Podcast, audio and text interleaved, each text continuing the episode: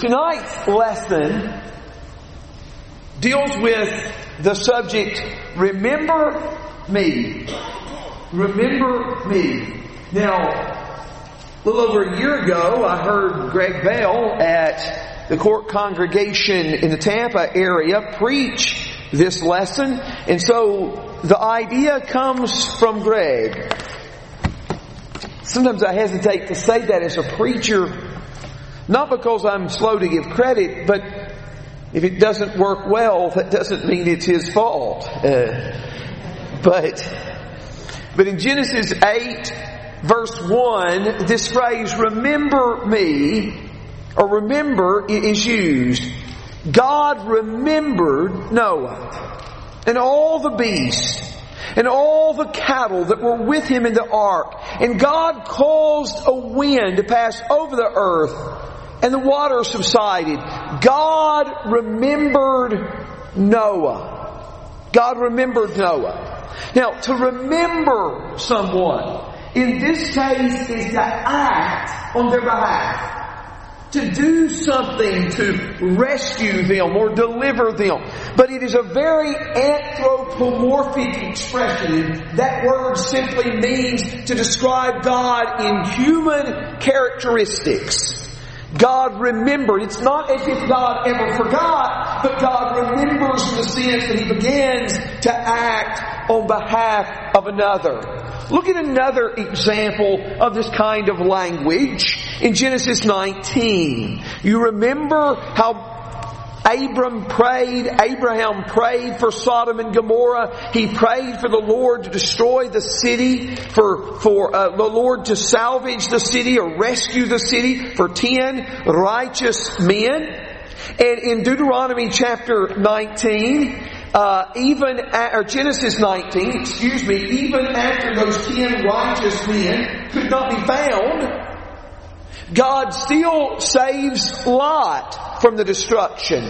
In Genesis 19:29, it came about when God destroyed all the cities of the valley that God remembered Abraham and sent Lot out of the midst of the overthrow when he overthrew the cities in which Lot lived. God remembered Abraham. God is still gracious to him. God is still acting on his behalf by saving his nephew from the destruction of those cities. In Exodus 2, in verse 24, when God delivered the people from Egypt, it said He heard their groaning and remembered His covenant with Abraham, Isaac, and Jacob. God remembered His covenant with Abraham, Isaac, and Jacob. Now we could give many, many more examples. But let's deal with one more before we get into our three or four main characters in the sermon tonight. Uh, in Psalm 25, verses 6 and 7. The reason I like this verse is it has the phrase, remember me, and it also has the phrase, do not remember. Both of them are used together in these verses. Psalm 25, verses 6 and 7. Remember, O Lord, your compassion and your loving kindness, for they have been from of old. Do not remember the sins of my youth or my transgressions. According to your loving kindness, remember me for your goodness sake, O Lord. So it begs God to remember God's compassion, God's loving kindness. According to your loving kindness, remember me. Remember me, O God, according to your mercy, to your grace, your loving kindness, and your compassion. And part of God remembering us in these ways is for God to, in verse 7, remember not the sins of my youth a line in one of the Psalms that we were just singing, that Michael was leading us in. Do not remember the sins of my youth. And God not remembering our sins is an example of Him remembering His loving kindness and His compassion. We could go on much longer, but you get the idea. God remembering someone is to be gracious to him, them, and to act on their behalf. Let's look at three instances of this in the next section of the lesson. Hannah in 1 Samuel chapter 1. 1 Samuel 1. A little bit of background. Hannah's husband is named Elkanah.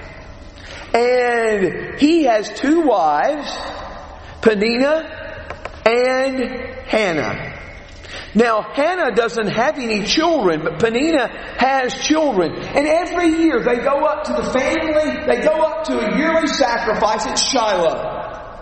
And when this yearly sacrifice took place, they would offer their peace offerings, and he gives a double portion to Hannah. Now, how do I know it's a peace offering? Because that was the only offering that the worshiper ate a portion of. He gives a double portion to Hannah, and every year was a demonstration of how valuable Hannah was to Elkanah.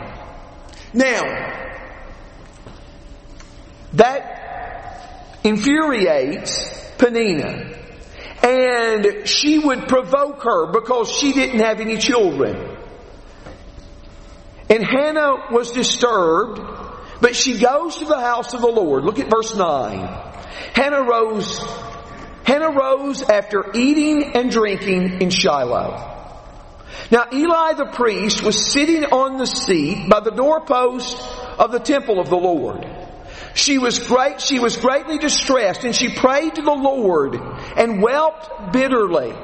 And she made a vow and said, O Lord of hosts, if you will indeed look on the affliction of your maidservant and remember me and not forget your maidservant, but will give your maidservant a son, then I will give him to the Lord all the days of his life and a razor will never come on my head, his head.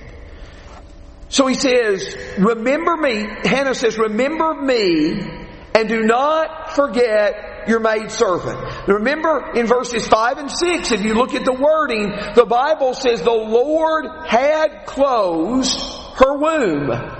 Lord had closed her womb and she is crying out to the Lord for a blessing of a child. You remember as the story unfolds that this is the story where she, her mouth is moving, but she is not praying audibly. And Eli sees this and Eli rebukes her. How long are you all going to be drunk as you come here to the assembly? And she says, I am not drunk, but I am pouring out my heart to the Lord. And Eli says, May the Lord grant your request.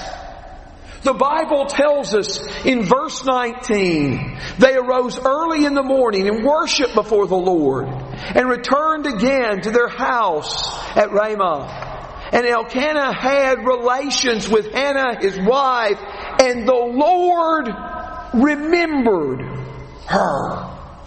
The Lord remembered her. In verse 20, what does it mean?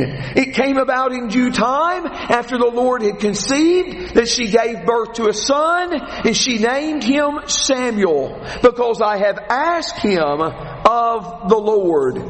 She asked the Lord, remember her in verse 11 to give her a child. The Lord remembers her and the Lord gives her a child. She will go on to dedicate him to the Lord all the days of his life, just as she promised.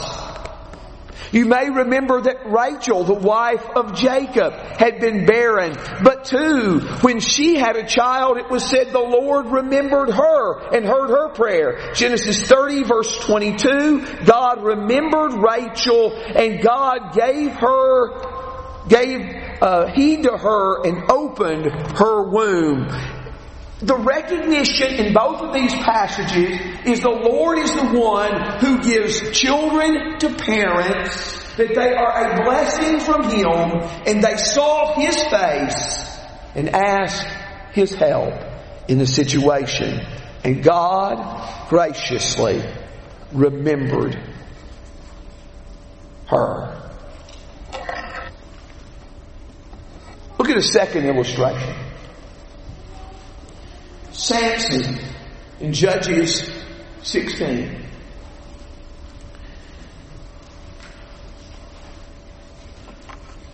Samson's story is pretty well known. Samson was to be a Nazarite from his mother's womb. And we'll talk more about that in just a moment. But Samson did not live up to his high calling or all that God expected of him. And as a result, Samson got himself into trouble time and time again. Trouble the Lord delivered him from. And the Lord rescued him from. All through his life. For example, in Judges 16, Samson went to Gaza and saw a harlot there and went into her and the men of that place surrounded the place and they lay in wait for him all night at the gate of the city and they, they closed the gates and they said we've got him locked in till morning light and at morning light we're going to kill him now he is disregarding the holiness that should have characterized an average Israelite. He has gotten himself into this problem by going to this immoral woman from among the Philistines. The Philistines have trapped him and Samson gets up at midnight. He pulls up the bars of the city gate, pulls it up, gate and all, and carries it to Hebron, which would have been a journey, by the way of about 40 miles. He got himself into trouble time after time after time. And God was gracious to him. God was merciful to him. God rescued him. But he doesn't ever seem to learn. Doesn't ever seem to learn. And Samson has a woman, Delilah, and the rulers of the Philistines pay this Philistine woman over a thousand pieces of silver if they will find out the secret to Samson's strength. And every time Samson says, this is the secret of my strength, every time Samson says that, she tries it. And she wakes him up and she said, Samson, the Philistines are upon you. And he gets up and he runs out the Philistines. Well, do something. It doesn't work. Now it seems like Samson, you're going to catch on to the fact. This woman doesn't have your best interest at heart. But not Samson. No. Samson tells her everything. All the secrets of his heart. And says, if my hair is cut, that I will be as weak as any other man. And Delilah knows Samson has told her everything. She calls the lords of the Philistines. She said, come down and bring your money because he's told me everything that's in his heart. And they cut off all his hair. And when they cut off all his hair, she says, Samson, the Philistines are upon you. He gets up and he says, I will throw them off like I did at other times. But he does not know the Lord has departed from him. And they put out his eyes this man who was constantly ensnared by his lust for women, they put out his eyes and he begins to grind their meal. But his hair begins to grow. There is a great feast of the Philistines where they are celebrating before their God, Dagon, because our God, Dagon, has given our enemy Samson into our hands. And the Bible tells us that they said, call for Samson and let us mock him and make sport of him. And they called for Samson. But Samson says to the young man that is guiding him around, please let me rest against the pillars on which this house stands. And in verse 28, Samson called to the Lord and said, O Lord, please remember me and please strengthen me just this time, O God, that I may be avenged of the Philistines for my two eyes. O Lord, please remember me. Now again, Samson's whole life, he has forgotten God. As a Nazarite, you were supposed to keep yourself from dead bodies. Do you remember a time in Judges 14 when Samson killed 30 Philistines and took their clothes off of them? He wasn't keeping his Nazarite vow. He was supposed to keep himself from dead bodies. He was supposed to keep himself from any product of the grapevine. And he was so supposed to not cut his hair. He violates, I think, all of these, and they're indications, plain statements about two, and an indication of another within the text. But Samson has forgotten God, but he's calling on God at his moment of crisis. Remember me. But I would suggest the story of Samson is to some degree a, the story of the book of Judges. The entire book of Judges is about this. Listen to what Judges 3 7 said. In Judges 3 verse 7, the sons of Israel did what was evil in the sight of the Lord and forgot the Lord their God and served the Baals and the Asherah. They forgot the Lord their God. When Samuel is reviewing Israelite history in 1 Samuel 12, he is talking about the period of the judges. When he says in 1 Samuel chapter 12 verse 9, they forgot the Lord, so he sold them into the hands of Sisera, the captain of the army of Hazor, into the hands of the Philistines, into the hand of the king of Moab. Over and over through the book of Judges, the people are forgetting God, but the people like Samson are begging God in times of crisis, remember me. That is the story of Israel in the Judges. That is the story of Israel. And that is the story of many of our lives. We forget Him. We get ourselves into trouble and we beg Him in our moment of trouble, our moment of crisis, remember me. You remember how this ended as Samson pushes with all his might and these two pillars on which the house rests come tumbling down and the whole house is destroyed. Many of the lords of the Philistines are killed as Samson shouts, let me die with the Philistines. He killed more Philistines in his death than he had in his life. Remember me. Let's look at one more instance. Open your Bibles to Luke 23. Luke 23 tells us Luke's account of the crucifixion. Can we ever hear this enough? Now let's start reading at verse 32 and let's read through verse 38. We'll pause a moment. Two others also, who were criminals, were being led away to be put to death with him.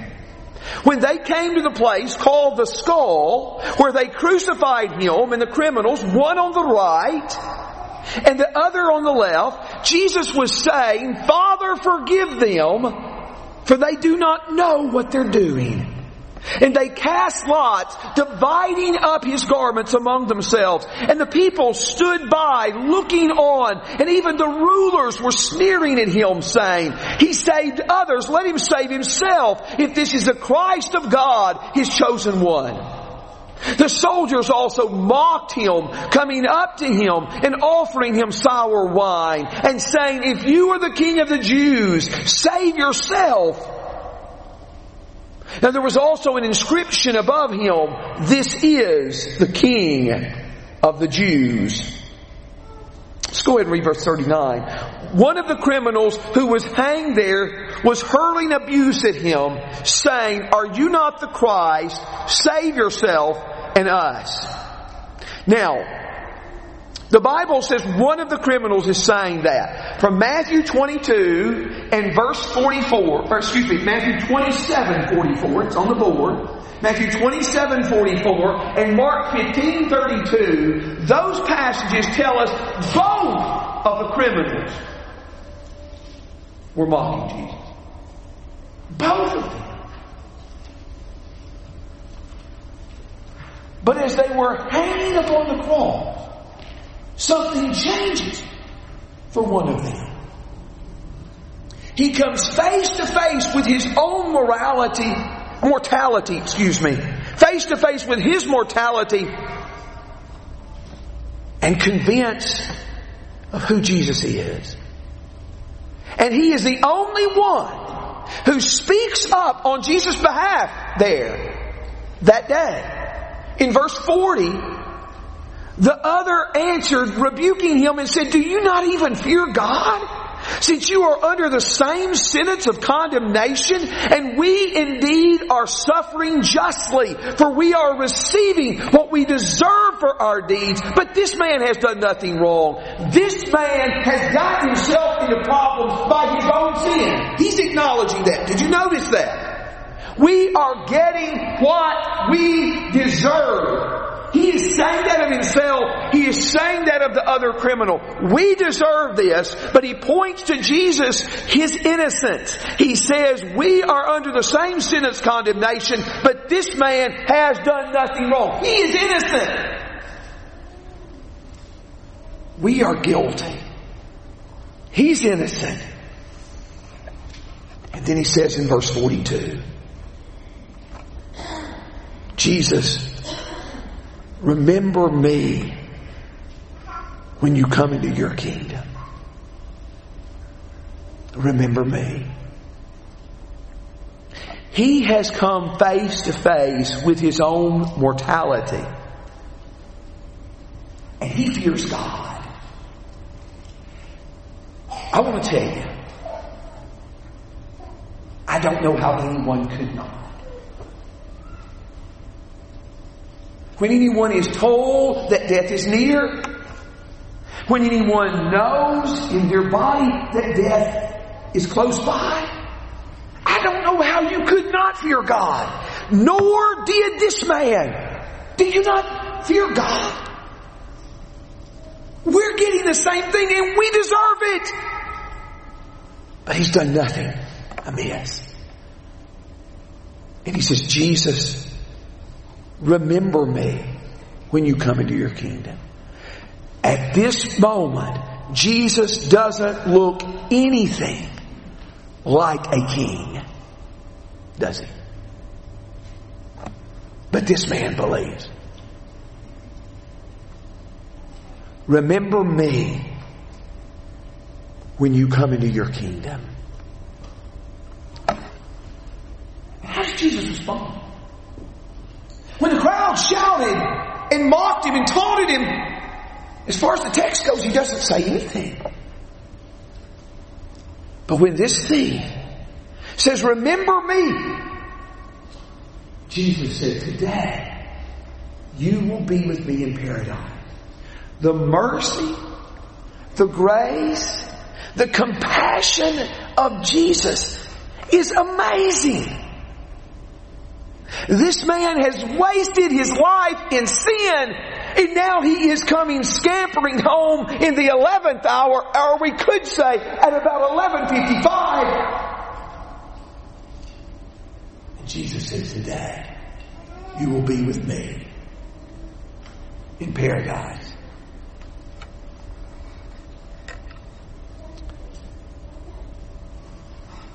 I'm amazed at God's mercy and grace in each of these instances where He says, Remember me. I'm amazed at it. God told Israel in Numbers 15 verses 37 through 41, to wear tassels on their garments. And they were to wear tassels on their garments to remember all the commandments of God. He says, remember me. God, people are calling on God to remember Him. But there are passages in the Bible where we see God doing things to teach us to remember Him.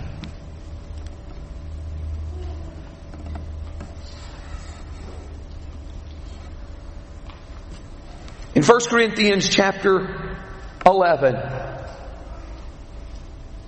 verse 23, For I received from the Lord that which I delivered to you, that the Lord Jesus in the night in which he was betrayed took bread and when he had given thanks he broke it and said this is my body which is for you. Do this in remembrance of me in the same way, he took the cup also after supper, saying, The cup is the new covenant in my blood. Do this as often as you drink it in remembrance of me. There have been many times in my life that I have had to call upon God to remember me. A few times I found myself in trouble for doing the right thing. A lot of times I found myself in trouble because I'd done the wrong thing and hadn't listened to him. And yet, time after time, God has ultimately, not always immediately, but ultimately rescued me. And I know when that hour of death seems to be drawing near, if I am given enough warning, that I will be begging Him to remember me. But He also asks us, remember me. Remember me. And we partake of the bread which is his body in remembrance of him. We partake of the cup in remembrance of him. We're remembering his words. Remember me.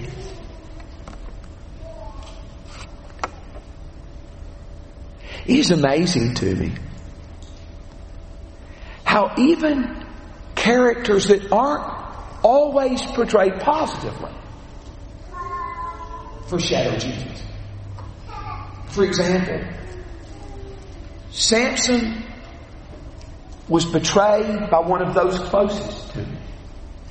Samson was bound by his own people in chapter 15 verses 12 and 13 and handed over to the Philistine. He was betrayed by one closest to him. He was bound by his people and turned over to the Philistines. He was ridiculed in his death. He was mocked and ridiculed in his death. And he dies among sinners to bring deliverance. As one post is on his right hand and one post of the house is on his left hand,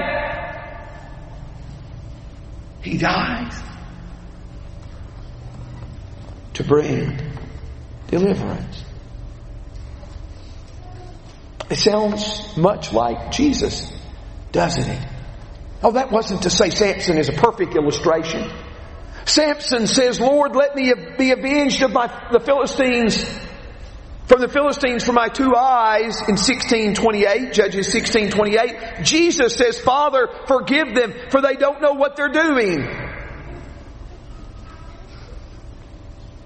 Samson made his own problems and God rescued him. We made our own problems and Jesus rescued us. The least we can do is to remember him. Let us pray. Oh Lord our God, how awesome, how mighty you are. How compassionate you are. How you love us and are gracious toward us.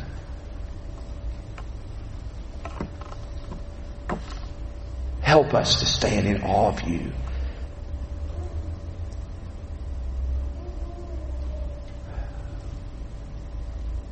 What can we say?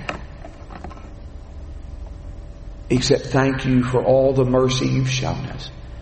And we pray that you help ever keep the memory of you alive in our hearts so that we may constantly remember you and your mercy.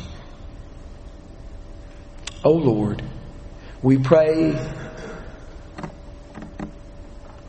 that when the nearness of death becomes evident in our lives, that you hear our cry to remember us and bring us home to you. In Jesus' name. Amen. I appreciate all that Mitch and uh, Deborah did with giving a guide as far as uh, handing out Bibles. Understand that our statement about handing out Bibles at Dollar Tree next week and having three at a time if the only time you can come is sometime when there's just three people already signed up, come on in. Uh, it's inexact science as far as how many people we have there. Okay? We want you to participate. We wanted to help you and help others.